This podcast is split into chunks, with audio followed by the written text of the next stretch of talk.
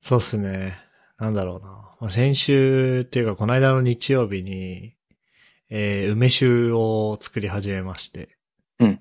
なんか、なんだ無印良品かなんかのメルマガかなんかが来たのかな多分 ?4 月だか5月だかぐらいに無印良品のメルマガが来て、こう、梅酒作ってみようみたいなのがあって、はい。うんあの、やってみました。梅を、梅を、梅と氷砂糖を交互に瓶にぶち込んで、酒を注いで、で、半年ぐらい寝かせるっていう。いいね。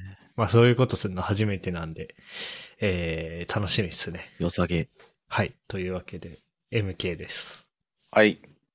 えっと、最近新人研修担当なんで、あの、研修資料とか作ったりするんすけど、ちょっとこだわりたくなって、ふと徹夜してしまったんですけど、まだ体調は大丈夫なんで、まだこの年でも徹夜いけるなっていう安心感で、嬉しい感じになってます。ふっくんです。はい。えー、最近、あれですね。あの、他部署の人とワンオンワンする機会があって、なんか謎に、あの、銀河英雄伝説を押されまくってて、あのこう、勢いに負けて1988の方、新しくやってる方じゃないやつ、元のアニメの、古い方のアニメのやつ見て、こう、ああ、この年代独特の表現だなとか、こう、セリフの言い回しやばいなとかって思いながら、こう、ニヤニヤして見てるトッシーです。よろしくお願いします。はい。はい。そんなわけで、うい、今日第何回だっけ ?89 かな。 80、え ?9? マジか。いおーそう、今日が89。やいやいや、おーまあ、前回ぶりの早い。前々回ぶりの3人会ですね。梅雨、梅雨に突入したらしいね、関東は。そうだよ。あー。じ、どうジメジメしてるうん、ジメジメ。ジメジメどころじゃないね。へえ。でもなんかそんな、なんだろうな。前住んでたアパートにいた時ほどではない気がするんだよね。ほんまなんか建物の構造にもよるのかなその木造かどうかみたいな。鉄筋になった鉄骨だね。重量鉄骨。あー。だったらなんかそれじゃないやっぱ関係あんのかな僕、僕逆に、鉄筋、鉄筋コンクリートの家から木造のアパートに引っ越してきたけど、すごいよ湿気。ああ、そう。じゃあ逆にその前はそうでもなかった全然そうでもなかった。から、なんかびっくりしてる。うん、うん、うん。まあでも言うても、あの除湿機を常にぶん回しているっていうのはあるかもしれないけどね。そうね。だいたい半日でいっぱいになるかな、タンクが。わかる。は、半日くらいだね。そうだあね。半日びっくりするだよね。あの、こ、こ、この空間にこれだけの量の水があったのかみたいな。そうそうそう。確かに。そういうことだもんね。ね。確かに。そうですよ。というわけで、何任天堂ダイレクトうん、昨日だっけ昨日だやっけってましたね。いつだっけ昨日だった気がする。えーと、6月16日だ、6月16日午前1時って書いてるから。ああ、今日の朝だもうね。。今日だね。朝今日の深深夜うん。うん。えー、え、見た見てない。見てないっす見てないね。ね。寝落ちてた。え、ていうか俺知らなかった。普通に。うん。俺も存在すら知らなかった。え、ていうか先週だか先々週だかに WWDC もあったじゃん、アップルの。 あったね。あったね。俺なんかこんぐらいの時期に WWDC やるっていう知識としてはあったんだけど、うん。普通に忘れてて、寝て起きたら知ったって感じだった。えちょっとそういう意味では、世の中のキャッチアップ力が下がってるかもしれないなっていう危機感を覚えていますね。感があるのか。確かによろしくないな。よろしくないね。ちょっと、どうにかしましょうっていう話をしつつ、えっ、と、まあ今ファミ通が出してるまとめ記事を読んでるんだけど、うい。そうね、うんなんか、なんか触れておきたいやつあるなんかあったっけあー、個人的にはスパロボ。の記事開こスパロボか、いいね。うん。スパロボってさ、うん。あれプレステ、なんかソニーのハードで出て、出るやつじゃなかったっけ一応 DS とかでも出てた気がする。あ、そうなんだ。うん。あんまり、記憶ないけど。でも僕、スパロボは一回もやったことないんだよな。あ、そうなんだ。なんかそうね、。なんか、任天、任天堂の家庭用ゲーム機、かつこう、年齢レンジが広いハードから、このタイトル出るっていうのがなんか驚いてて、うんそれでこう、触れたかったんだよね。えスパロボってあれだよね。なんかさ、僕の、え、とりあえずまずシリーズいっぱいあったよね。うん。たくさんある。で、僕のね、小さい頃の記憶でね、友達の家でスパロボやったことある気がしていて、あれなんかさ、サイコロみたいな四角いのでガチャンガチャンガチャンガチャンガチャンガチャンっつって、うんこう箱転がってロボット完成して戦うみたいな感じだった違うかあ いーや、わかんないです。ちょっとね、おぼろげすぎて、よくわかんないや。ちょっとスルーで。うん うん。 それなんだったっけなな、なんだっけうーんいや、なんか、それもあったな。違うか。多分スパロボとはまた別のやつかな。確か別だと思う。別か。え、カスタムロボとかじゃなくて。あカスタムロボかもしれあなカいス。タムロボだ。それだ。カスタムロボだわ。ごめん。 あでもカスタムロボもいいゲームだったよな。えめっちゃおもろかったね。うん。なんか友達と一一生やってた気がする。スパロボはじゃあなんだ何のゲームだあ、なんか、えっと、ガンダムとか、えーっと、レイズナーとか、なんかそこら辺の、あらゆるロボット作品の機体とキャラクター集めてわちゃわちゃさせるためのゲームだね。なるほどね。うんじゃあ全然違ったね。あれはシミュレーション、ストラテジー、な、何ゲームなんだろうね。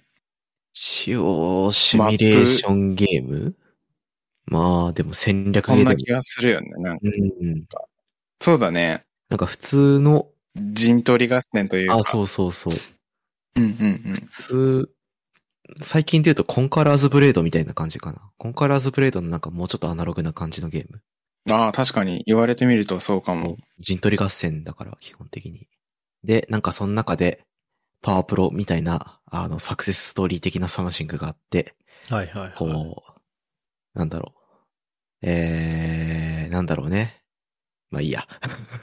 まあガンダムのキャ ラと、 全然違う作品、ロボット作品のキャラが、なんか知らんけど同じことを語り合ってるみたいな、よくわかんない空間が出来上がる作品だね、あれは。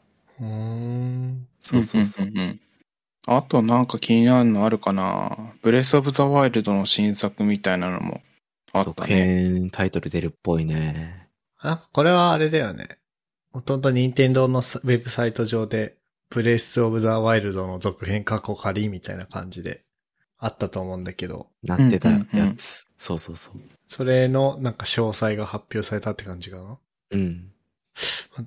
ブレスオブザワイルド俺最後までクリアしてない気がするんだよな。あれあ、クリアはしたのかなやり込みをやってないとか。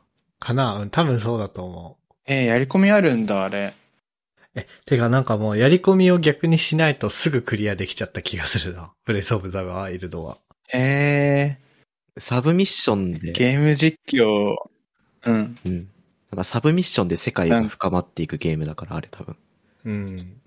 へーえ。じゃあ、薬剤ガノンって実はすぐ倒せちゃうみたいな 話そうそうそう。へえ、そうだったんだ。なんかそうだった気が する。あと僕が気になってんのはやっぱメトロイドかな。おー。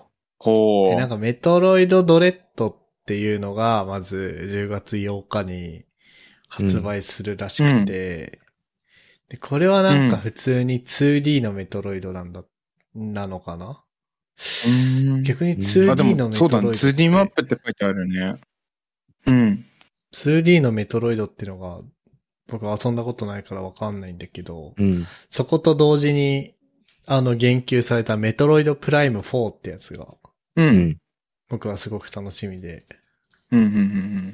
なんかね、DS でね、メトロイドプライムハンターズっていうゲームがあって、うん。うん。で、僕これ小学校の確か高学年とかそんぐらいだと思うんだけど、なんかもうアホみたいにやってたんだよね、友達と。はやー。うんで、なんか FPS で友達とローカル対戦もできるし、あとなんか、ネットで繋いで、こう、世界中のプレイヤーと戦えるみたいなやつで、うんうん。まあ、すごい面白かった。良い記憶。なんかへなん、なんだろうな。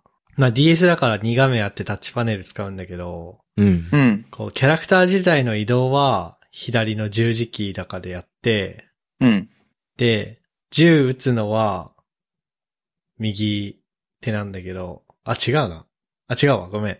左手で十字キーで移動しつつ、右手はタッチペンで、タッチペンのぐりぐり動かして視線を移動すんの。はだい。からマウスで FPS やってるのと同じよ。はいはいはいはい。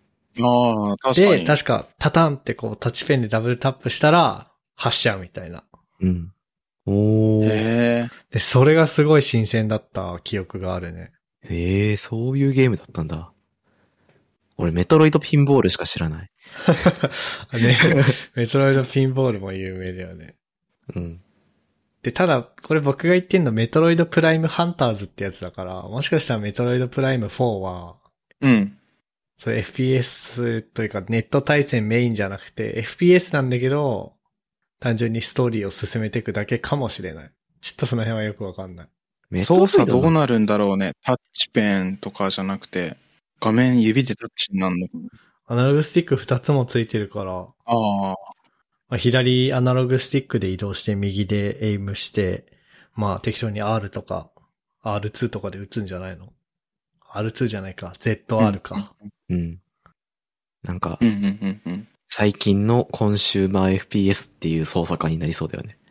そうそうそうそうそ PUBG とか APEX とか COD とかそこら辺と同じような感じう。そんな感じかな。あ、なんかあとあれだね。Life is Strange がスイッチで発売するんだね。え、そうなのへえ。なんか、そのファミ通の、スラックに投げたファミ通の記事の一番下に書いてあるよ。いやいやいやいやいやいやいやいや。これはいいね。あ、でもなんか絵柄が違う。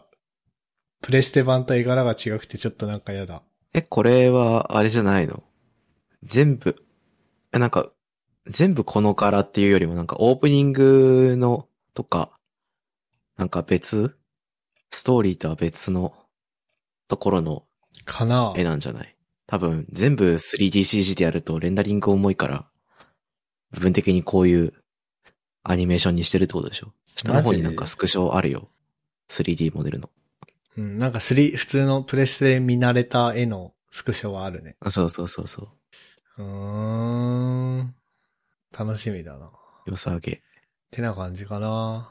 あとなんか、マリオパーティーとかも、あ、出るみたいだけど、このマリオパーティーは、64版マリオパーティーのリメイクというか、そういう感じなのかな。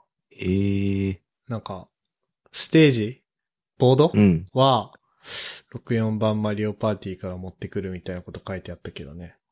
ええなんか、いとこの家でやった気がする。マリオパーティー64のやつ。うん。うんすげえボコボコにされて、このゲームつまんねえなーって思いながらやってた記憶があるいける。わ。本当だ。まあ、てな感じですかね、任天堂ダイレクトは。うん。あモンキーボール懐かしいな。モンキーボール知ってるモンキーボール知らない。知らなあ、い。知らない僕、ゲームキューブでね、これもこれでアホみたいにやってたんだよね。い。へえ。まああの、お猿がね、カプセルの中に入ってて、ガチャガチャのカプセルみたいなやつの中に。うん。で、それ転がるんだけど、それを操作してなんかいろいろやるみたいな。へえ。で、あなんかあるうん見たことあるかも。 1&2 のリメイクだから僕が期待してるやつがそのままスイッチに来るっていう感じなのかな。最近多いよね、レトロ、もう、もはやレトロゲーと呼ばれるような時代の2000、2000年代初期のゲームが、こう、新作ハードでリメイクされるみたいな。ラチェットクランクとか、あー、ね。あとは、まあ、これもそうだし、あと何えーっと、クラッシュバンディックニとか。コングとか、あはあ、いそうそうそうそう。だからもう僕らもそういうので狙われる。ももしかしたらこれ過去 の、このポッドキャストのエピソードで話したかもしんないけどさ、僕らもさ、そういう、うんそういうビジネスの狙われるような年齢になってきたってことだよ。いや、でも実際嬉しいっしょ。まあ嬉しい嬉しい、嬉しい けど。超嬉しいし。ちょっと前まではさ、うん。ソフト、そのゲームソフトが復刻版で新しいハードで出るのはさ、あれじゃん。スーファミのものが Wii U に来るとかだったじゃん。そうだね。なんかで、す一世帯分を、こう、インポートしてくるみたいな。そうそうそうそう。で、スーファミのものが来ても、僕らはまだギリ世代的に、うわ、懐かしいってならないじゃん。ならんね。でもゲームキューブとかでそれやられたら、うわーってなるじゃん、やっぱ僕らは。そう。だからもうゲー僕ムらキューもブ、プレステ2とかね。そうそうそうそう。僕らもそういうののターゲットにされるような年齢になっちまったってことですよ。辛すぎん。この話やめないいや、マジ、モンキーボールは刺さったわ、今俺。えー。 クラッシュバンディクーレーシングがリメイクされたらちょっと読んでください。え、っていうか、パワープロくんポケットもあれなんだね。なんか、やるらし10い。年ぶりなんだね。タイトル新しいみたいだね。ええー、僕はあれ、なんか CCR みたいなやつやってたよ。パワープロくんポケットで。 なんしたなんしたえっとね、なんかね、サイボーグを、うん。それ主人公警察官かなんか、な、ね、傭兵、傭兵じゃないな。なんかどっかの企業の、し、し、プライベート警察みたいなうん。のが主人公で、こう、サイボーグを倒しながら野球するみたいなのとかやってたよ、僕。ファープロ君ポケットで。パワープロ君の話だよね。そうそうそう。 いや、パワープロ君ポケットってそうなのよ。へえ。サクセスモードが完全に野球関係ないの。へえ。うん。うん。 それとかやってたよ。えー、じゃあ、なんか、この時代に出るパワープロ君はどういうストーリーなんだろうね。ね、気になる。異世界転生するのかな結構毎回ぶっ飛んでるよね。そう、ぶっ飛んでぶっ飛んでる。で、必僕持ずっし、てた主人公うん。が、こう、道に飛び出して、トラックに引かれて、気づいたらお神様の目の前にいて、こう、転生するんでしょ、きっと。めっちゃやるな時代だね。 でも、パワープロくんポケット R の、その新しく出るパワープロくんポケ、パワポケの、今ウェブサイト見てんだけど、うん。主人公なんか銃構えてたりとか、なんか戦車みたいなのいたりとか、ロボットみたいなのがいたりとかするから、そういうなんかバトルとかもあると思うよ。やば。いや本当にね、パワーポケくんな、野球のゲームなんだけど、シューティングとかしてたから。僕、DS で。わけがわからないよ。楽しみだなああ、いいですね。ちょっと、あれだね、予算を確保しとかないとね、月に1万円ぐらいの、こう、ゲーム、ゲーム予算。っ確かに。てな感じですかね、任天堂。えー、なんだっけ、任天堂ダイレクトは。うん。ほい。じゃあ、次が、このゲーム話だけど、ふっくんかなそうっすね。ああ、でもその前に一旦なんかディスコラグイから入り直しても問題ないかな。あ、はい。い OK いよよ。ー。ふっくん、そうだね。さっきから、さっきからふっくん、喋ってる口と音声がめっちゃずれて て。あやっぱそうだった うん。あ、でも今でもずれてる気がするけど。いやーじゃあ今日ずれる日なのかなあ、今大丈夫かなちょっとわかんない。お、いや、ちょっと微妙にずれてる気がする。一旦、諦めるかなじゃあ。悲しいふこっくんとのに。顔を見ないことにするわ。でも、あれだよね、相槌が遅れちゃうっていう、ラグが生まれちゃう。そうだね。あ、でも音、声信じよお音声だけでは全く問題ないから。う。うん。うん。そうか。じゃあ、いいのか。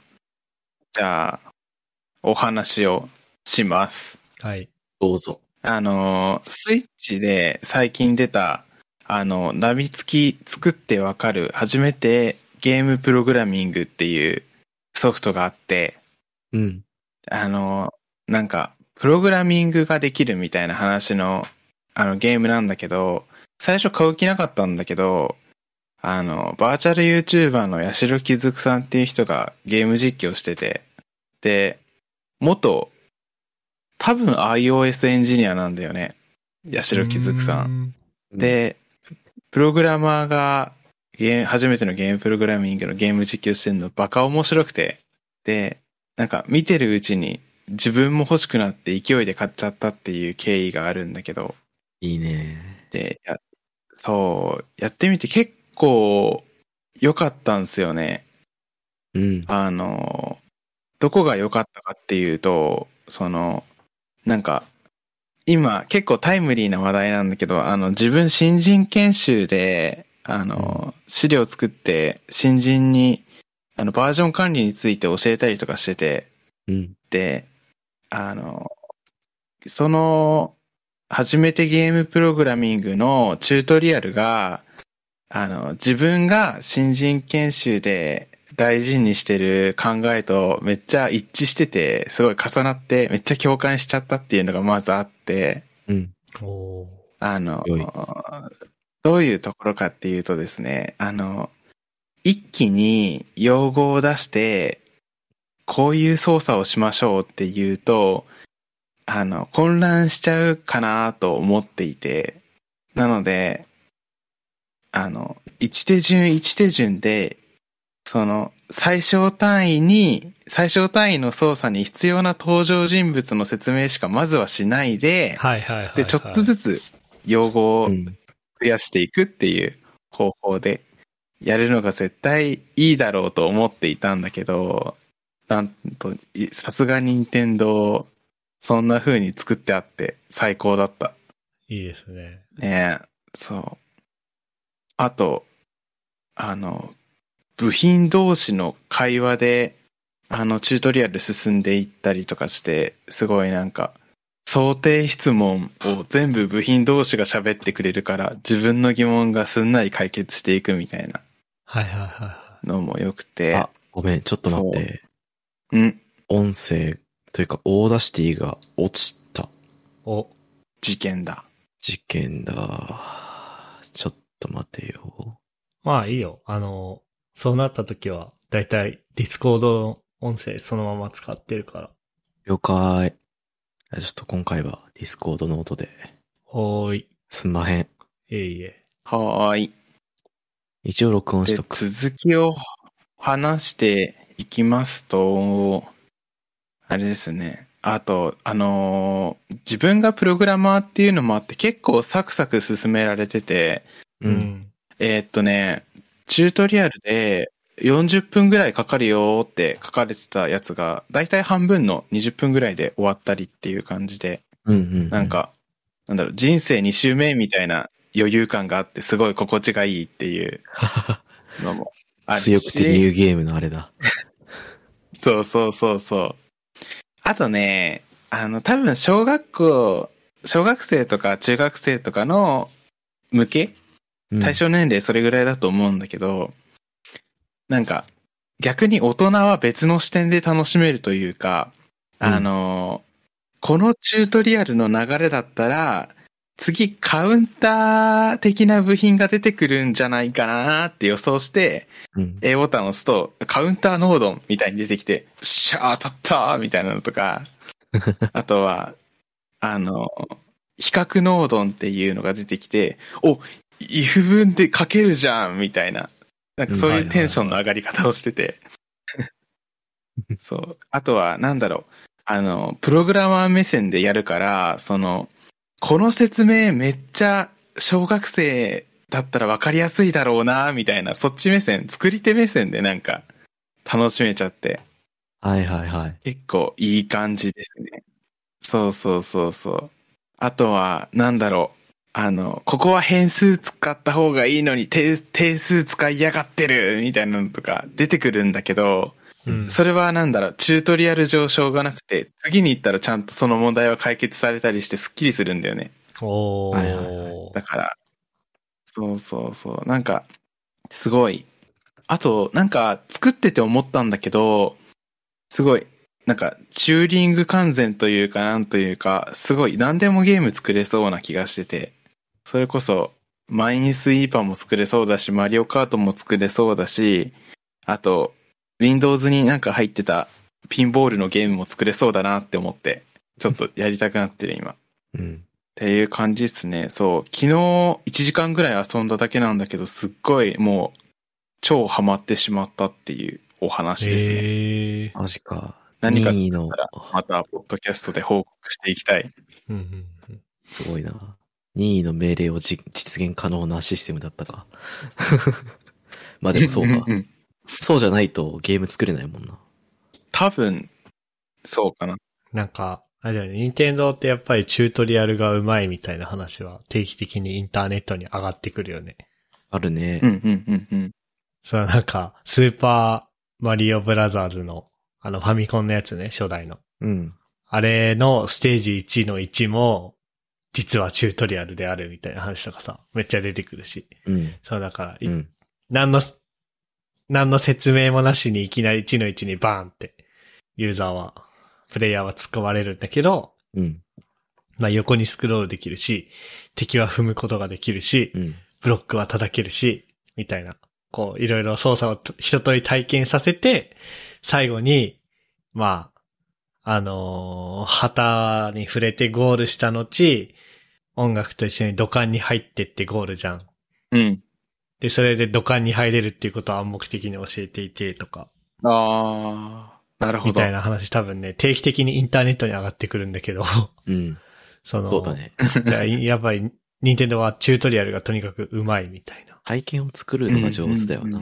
ねあと、あといいところをもう一つ思い出したんだけど、なんか、チュートリアルを終えると一つゲームができていくんだよね。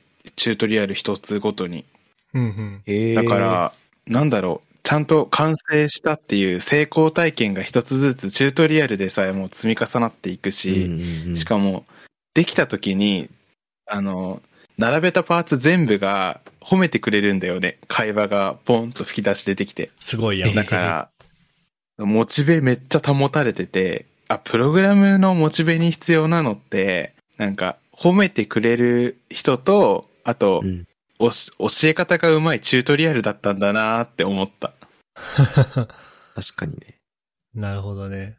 まあでもあれよね、本当に、こう、作ったものが動いて、かつなんかそれ、これを使えばこうなるんだってこう、視覚的にわかるとか体験でわかるみたいなのってさ、こう教育として一番重要だったりするよね。特にソフトウェアって無形だから。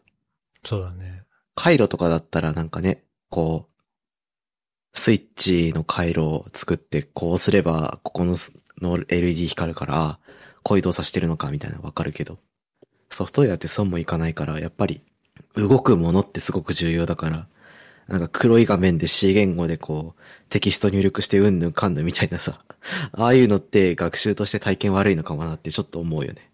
教材として正解かもしれないけど、教育としてはなんか違うのかも。そうね。うん。なんだっけな。なんかそこもなんか、だ、どこだっけな。パイザかな。パイザじゃないな。どっか、どっかのプログラミング入門のコンテンツもそういう感じで。プロゲートあ、プロゲートかな。うん、多分プロゲートだと思う。やってた気がして。なんか、あそこは結構キャラクターがいろんなことをせ言ってくれたりうん。して、こうう、んうんうん。だし、なんか最終的に動くものできるっていうところは共通してるかもしれない。ね。うん。ちょっと任天堂にいい。学びましょう。 あれだよね、なんか、チュートリアル、僕はやってないんだけど、まあ家族がやっててうん、そのチュートリアルで作ったゲームやらしてもらったんだけど、うん。なんだっけな、なんかロボットがパンチするやつとか、うんうん。あとはなんだっけな、鬼ごっこのやつとかシューティングのやつとか、うん。うん。チュートリアルでこんなん作れんだ、みたいなのを示してくれてるのが良さそうだったよね。ねえ。そう、めっちゃ、ジャンル全然別々のチュートリアルがあって、えこんなこともできんのみたいな毎回発見があるというか。うん。だからなんかチュートリアル終わったらもう自分の作りたいゲームはこれこうすればいいっていうのが多分わかるんじゃないかなうんみたいな。なんうかプログラミング教育小学校でしないと、なんかね、子供全員にスイッチ買い与えて、それやらせればもういいんじゃないかって思う よね。ああ、あれじゃない、一応あれじゃない、iPad 買い与えるはそういう文脈じゃないの。あ そうなのスイフか。ト、プレイグラウンズで遊んでもらうとか。ああ、はいはいはい。いやー、でもやっぱ任天堂よ。そう。任天堂に勝てる企業なんていないのよ。任天堂が教科書とか作ればいいのよ ね。そう子供が使う遊ぶものに関して言えば、任天堂に勝る企業はないよ。うん。どうなんだろうね。今回あの、なんだっけ、ゲームの名前忘れちゃったな。えっと、まあ、作ってわかるゲームプログラ、初めてゲームプログラミングうん。うん。もあるけど、なんか、こう自分で物作る系のゲームって任天堂今までいっぱい出してきてるじゃん。まあ、うん。パッと思いつくのだとマリオメーカーとかもそうだし、うんうん。仕組みを作るゲーム。そうそうそうそう。あとなんかあったっけゲームそのものがそうじゃなくても、スマブラとかも確か自分でステージ作れたもんね。ああ、作れる作れる。うん。うん。やっぱりその辺のやつもうまいのかな、チュートリアルというか。こうすればええんやでって分かってもらう工夫うまそというか。まあなんか、この初めてゲームプログラミングはやたらツイッターとかでも最近話を聞くようになるんだけど、う。うん。過去のやつとかもどうなんなのかはちょっと気になるね。ねえ。確かに。はい。っうい。てな感じですかね。うい。な感じです。じゃあまあ、時間もちょうどいいし終わりますかね。ほいうんここまで聞いていただいた皆さんありがとうございました。番組内で話した話題のリストやリンクは、ゆるふわ .com、あ、違う、あ、あ、ってた。ゆるふわ .com スラッシュ89にあります。番組に関するご意見ご感想は、ツイッターハッシュタグ、シャープゆるふわでツイートお願いします。面白い、応援したいと思っていただけた場合は、ウェブサイトのペイトレオンボタンからサポータープログラムに登録していただけると嬉しいです。それでは、MK、ふっくん、トッシーでした。ありがとうございました。ありがとうございましたありがとうございました。 And now, a short commercial break. 現在エンジニアの採用にお困りではないですか候補者とのマッチ率を高めたい辞退率を下げたいという課題がある場合ポッドキャストの活用がおすすめです音声だからこそ伝えられる深い情報で候補者の興味関心を高めることができます株式会社ピトパでは企業の採用広報に役立つポッドキャスト作りをサポートしています気になる方はカタカナでピトパと検索し X またはホームページのお問い合わせよりご連絡ください。